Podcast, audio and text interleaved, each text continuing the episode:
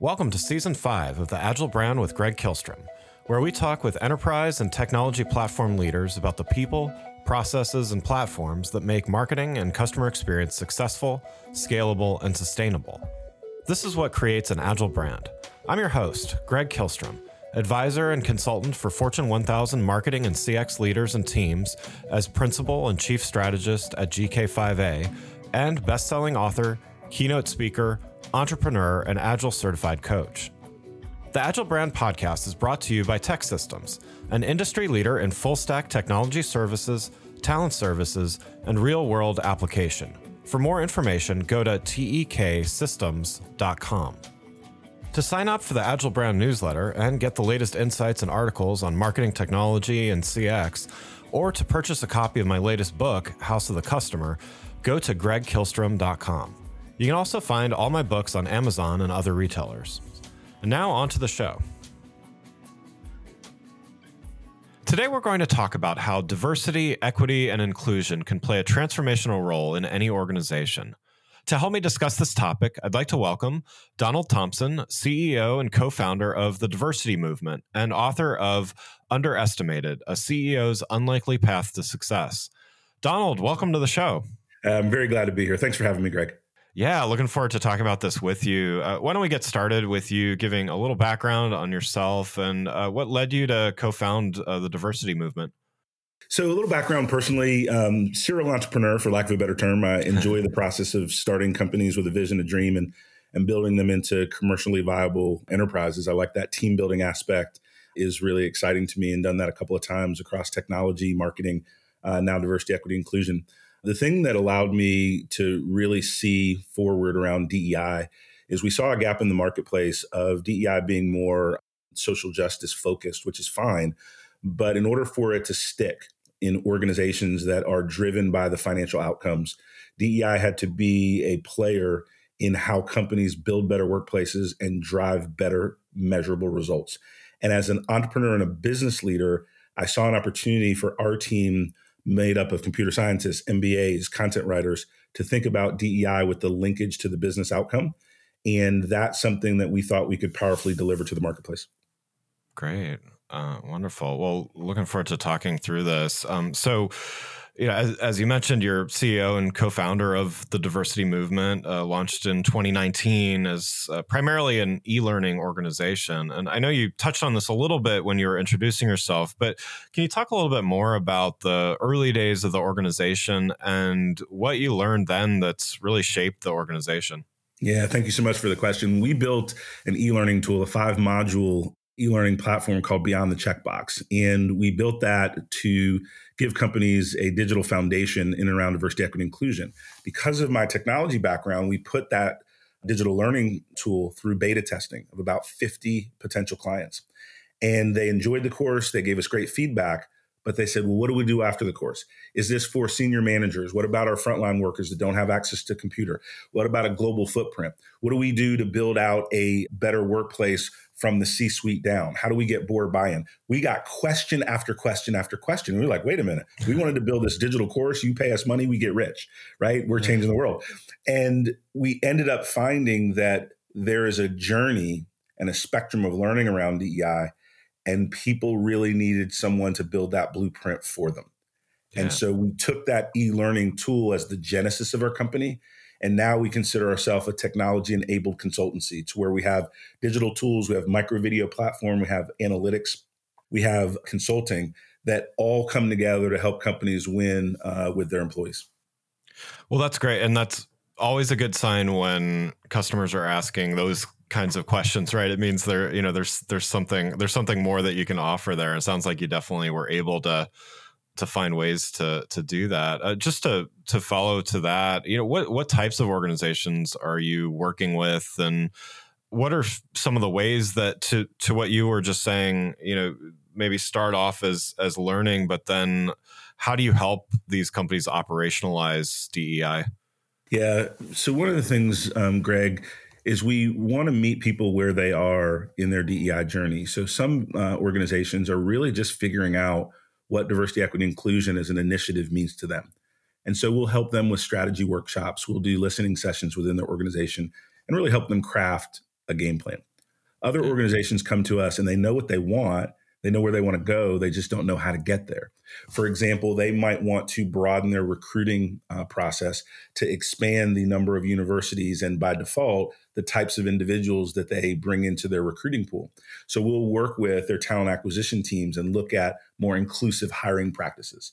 We also do strategy work with executive leadership teams. And so the short answer is because we have a technology footprint, assessments for leaders, micro learning platform, analytics, we can help build basically a chief diversity office for a company that's a startup that may only have ten to fifteen thousand dollars a year to invest, all the way to Bayada Health, which is one of our flagship clients that has thirty thousand employees, or the Country Music Association that was really wanting to focus on their brand lift around diversity, equity, inclusion. And you wouldn't naturally think the Country Music Association would care about DEI, but they do deeply. Yeah. And so we really want to have the footprint of not the size of the company or organization, but the focus on what outcomes they want to deliver. And then we help them get there. Yeah. Yeah. That's that's great. And that's a that's a great segue to next thing I wanted to talk about, which is really DEI in terms of business performance. And you know, I know personally, I have I have witnessed the, some of the benefits of diversity in in many different ways. I've also witnessed some of the shortcomings of lack of diversity and and just being able to do great work and and or better work. From your perspective, w- what does it really mean to operationalize DEI?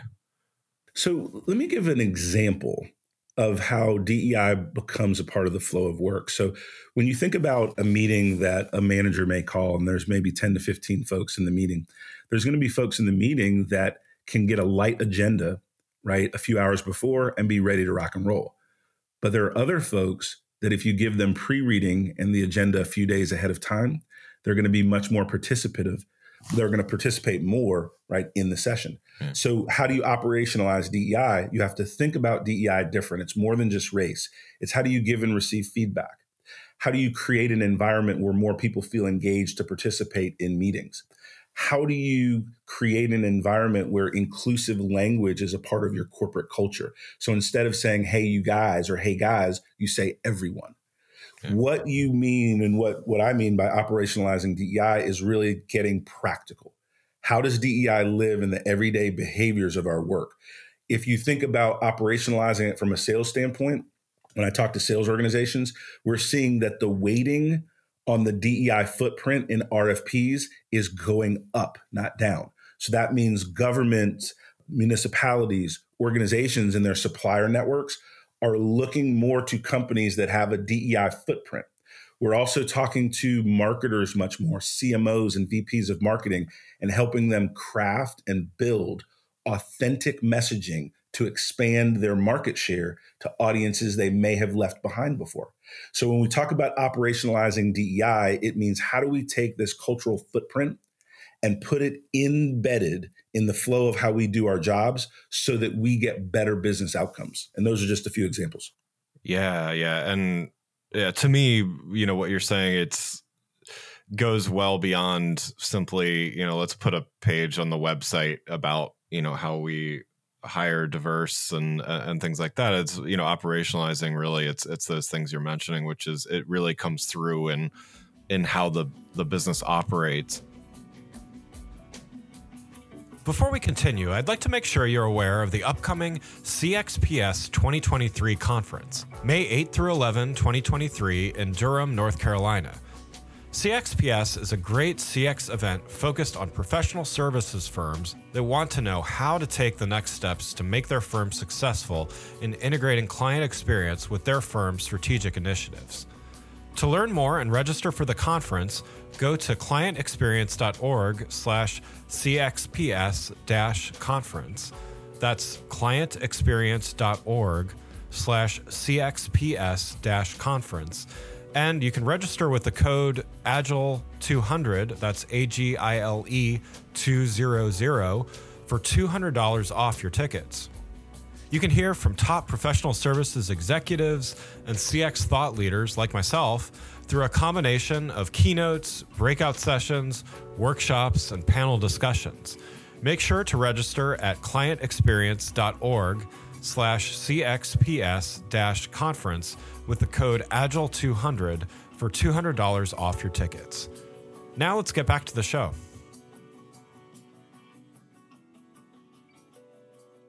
What are some of the ways that DEI can really have some positive impacts on the business when it when it's operationalized? So, you know, how about the financial impact? What, tangible financial benefits? What kind of tangible financial benefits are there in greater DEI? Yeah. So I'll answer the question and let me give a free resource. If you go to the diversitymovement.com and our resource page, we have a, um, a pretty detailed white paper on the ROI of DEI.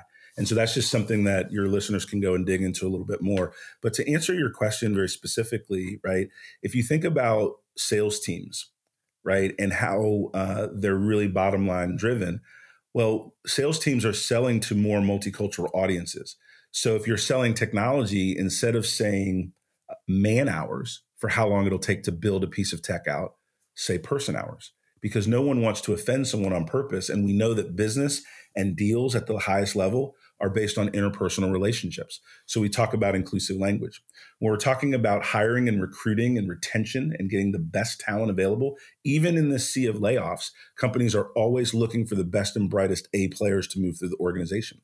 A number or a data point I'll share with you is 70% of uh, employees look at the DEI footprint of companies before they decide to join. And so that's another element that really matters in a significant way. The other thing that is we're finding in the work that we do with folks in private equity and working with venture backed organizations is that private equity firms and VCs are starting to look at what the DEI footprint is for companies in advance of their investment in those businesses, especially when those businesses are looking to grow market share on a global perspective. So you can't really sell to cultures or people that you don't understand or not empathetic to. And so those are a couple of ways when we think about what are some specific things we inject into the organization around DEI that really lends itself to a bottom line impact.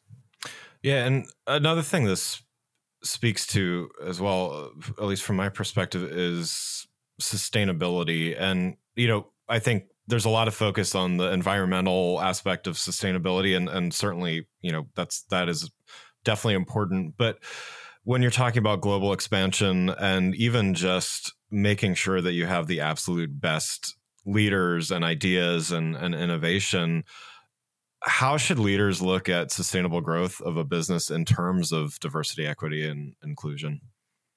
You know, one of the advantages um, that I have and, and, things that I enjoy is, is I work with a lot of CEOs directly, both from a strategy standpoint and from an executive coaching standpoint. And CEOs, by definition, right, are leading organizations that have a profit motive, right? And that's yeah. obvious and clear. But in order to achieve that profit motive and to use your phrase, sustainability, you have to ensure that you have a brand internally with your team to where people see their ability to build and grow a career, to be recognized for the work that they do, to have an environment where they can push back against leadership if they have a different or alternative idea of how something can be done. And so the goal is for leaders to create uh, and become the employer of choice in their industry. And if you have the employer of choice kind of label or mantra, now all of a sudden you're getting the best and brightest, number one. But then number two, how do you take generationally different employees, culturally different employees, and help them work together effectively so that you can win in the marketplace? And so we do a lot of work with leaders in terms of building cultural competency right? So that we can build these habits, if you will, into how they lead, how they take feedback, and how we innovate. Yeah. Yeah. You know, we talk a lot about the customer experience and customer perspective on the show and you know just wanted to look at this from the from that customer perspective so you know what do customers really want out of the brands that they support when it comes to to DEI so I don't know if you're familiar with, but Edelman puts out a trust survey every yeah. year. And I was reading the Edelman 2022 trust survey, and it, and it showed that media and the folks in political leadership are really on the lower rung of trust these days. And business leaders are seeing their trust level increase. One of the things that's occurring is that people have a higher expectation that businesses can drive the triple bottom line so that they can be place where people enjoy working and are cared for and taken care of for in, in a good way. You can create a profit driving business, right? And you can also protect the planet. And so the new expectations for leaders is that triple bottom line of people, profit, and planet. And so now when leaders are looking at not only sustainability, but aggressive business growth, even in a down economy, it becomes imperative that diversity, equity, inclusion is a part of your strategic footprint. Why? Because when you look at the demographics of just look at the United States, for example, right, there are more and more people of multicultural background than ever before. Hmm. And so you're seeing it show up in advertising, right? If you think about 20 years ago, 30 years ago, I'm an African American male, and, and there were not many people that looked like me in advertising. If you were thinking about folks that of Asian descent, if you're thinking about folks with disabilities, they were not really included in the brand stories that marketers were telling. That's changed dramatically. And the reason it's changed dramatically is because businesses understand the profit motive. And if your story and your brand doesn't resonate with a broad swath of people, you have the ability to lose market share and not even understand why. Yeah. And so many of us in the marketing aspect, and I used to run a, a, marketing and advertising firm, right? We're trying to help companies build authentic brands from the inside out so that it's more natural um, and not something that's just check the box. Yeah. And, and along those lines, uh, how does a brand find the right balance between you know making it clear that they value diversity equity and inclusion without making it feel like a marketing gimmick you know I, I, know in the again to go back to the environmental you know greenwashing was a big thing or is a big thing and and and companies touting their environmental efforts you know how how do brands do it authentically but also uh, you know to to what you're saying it's it's not a bad thing to talk about it and and customers want to know that their brands are supporting it. So, you know, what's what are maybe some ways to do it authentically? One of the things I advise leaders to think about is wherever you are in the process for diversity, equity, inclusion is your truth. And there's nothing wrong with communicating that. But the most important thing that people are looking for, prospective employees or people that want to do business with your brand as a partner or as a uh, as a client or a consumer, they're looking for where you're headed and that you're putting mile markers forward of what you're going to be in the future and that you show progress towards those goals right mm-hmm. people don't have an unreasonable view that the boardroom and the c suite right and the leadership teams are going to magically be diverse tomorrow but yeah. what people want to see is that you are becoming better each day in areas that we can see and then areas that are unseen the seen areas obviously is that optic picture where you have a more diverse leadership team, you have a more diverse emerging leadership team, right? You're doing more diverse recruiting at different universities, right? Those are things that people can see. The things that people can't see are when you have management training for your people leaders on how to give and receive better feedback, how to balance empathy and economic goals in business. Those are the things that show up, but the investments that I've seen a lot of successful companies make in their long term DEI infrastructure. Yeah. Yeah, that's great. Well, uh, Donald, thank you so much for joining the show. I've got one last question for you before we wrap up here. So you've given a lot of great advice already, but one one last piece of advice here. What would you what would you say to leaders that know they have room to grow in their DEI efforts as they navigate the months ahead? You know, I've, I've asked this question often, and I'm going to give a piece of advice that can be addressed by any leader for under fifteen dollars, and We've authored, uh, Jackie Ferguson on our team, a workbook called the Inclusive Language Handbook. And we believe that everyone should start their DEI journey with improved language because we bring people towards us or we push people away one conversation at a time. And so I encourage leaders, emerging leaders, everyone that is in the sound of our voice that's listening to this to think about how we are come across, how our comments are landing to other people and the Inclusive Language Handbook gives a lot of really smart nuggets about how, to have better conversations while we're all learning at different points on that global DEI journey. I think our language, our tone, our tempo, and how we dialogue with one another can be improved across the board. And that's where I encourage everyone to start. Wonderful. Yeah, great, great advice. Well, again, I'd like to thank Donald Thompson, CEO and co founder of the Diversity Movement, for joining the show. You can learn more about Donald and the Diversity Movement by following the links in the show notes. Thanks again for listening to the Agile Brand with Greg Kihlstrom podcast, brought to you by TEKsystems. If you enjoyed the show, please take a minute to subscribe on your podcast channel of choice and leave us a rating so that others can find the show more easily. You can access more episodes of the show at www.gregkihlstrom.com. That's G R E G K I H L S T R O M.com. To get a copy of my latest book, House of the Customer, visit my website or you can find it on Amazon or other retailers. The Agile brand is produced by Missing Link, a Latina owned, strategy driven, creatively fueled production co op. From ideation to creation, they craft human connections through intelligent, engaging, and informative content. Until next time, stay agile.